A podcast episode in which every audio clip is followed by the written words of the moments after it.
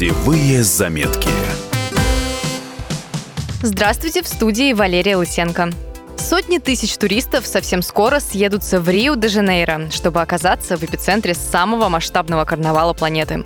Ежегодный праздник символизирует приближение Великого Поста, такой бразильский аналог русской масленицы. В этом году он пройдет с 21 по 25 февраля. Торжество состоит из состязаний танцоров самбы, уличных шествий и гуляний. На четыре дня деловая и политическая жизнь страны останавливается, а улицы городов наполняются людьми в невероятных костюмах. На минуточку некоторые наряды весят больше 10 килограммов, а в высоту достигают 5 метров. На них тратят тысячи долларов, но надевают лишь единожды. Во время карнавала всюду звучит музыка, которой местные жители аккомпанируют на кастрюлях. Проходят конкурсы и импровизированные концерты. Веселье не затихает ни на миг и длится круглые сутки. В общем, говорить о карнавале можно часами, подбирая самые невероятные эпитеты, но лучше один раз присоединиться к безумному празднику и стать его участником, чтобы своими глазами увидеть невероятные представления и поддаться энергии танцевальных ритмов. Учтите, во время всеобщего безумия в Бразилии увеличивается статистика краж и прочих преступлений. В 2006 например, группа людей в карнавальных костюмах похитила из музея картины Пабло Пикассо, Сальвадора Дали и Клода Мане. А ваш кошелек или смартфон украсть еще проще. Так что развлекайтесь, но не забывайте о своей безопасности.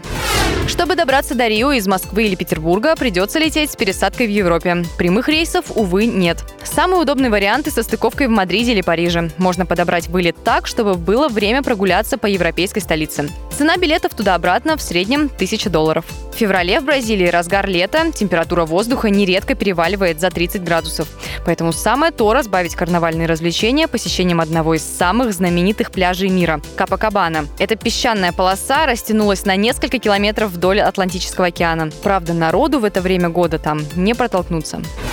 Если вы оказались в Бразилии, не ограничивайте себя только карнавалом. Отправляйтесь на гору Карковада, она прекрасно видна из многих районов Рио. Известна прежде всего 38-метровой статуей Христа Искупителя, расположенной на вершине. Стоит внимания и район Санта-Тереза в центре Рио-де-Жанейро. Он славится своими извилистыми и узкими улицами, которые пользуются особенной популярностью у художников. Несколько дней можно посвятить походу в амазонские джунгли, выбрав базой для пребывания город Манаус. Ну а завершить ваше путешествие на водопаде Игуасу. Причем осмотреть его и со стороны Бразилии, и со стороны Аргентины. А еще лучше с высоты птичьего полета, взяв экскурсию на вертолете.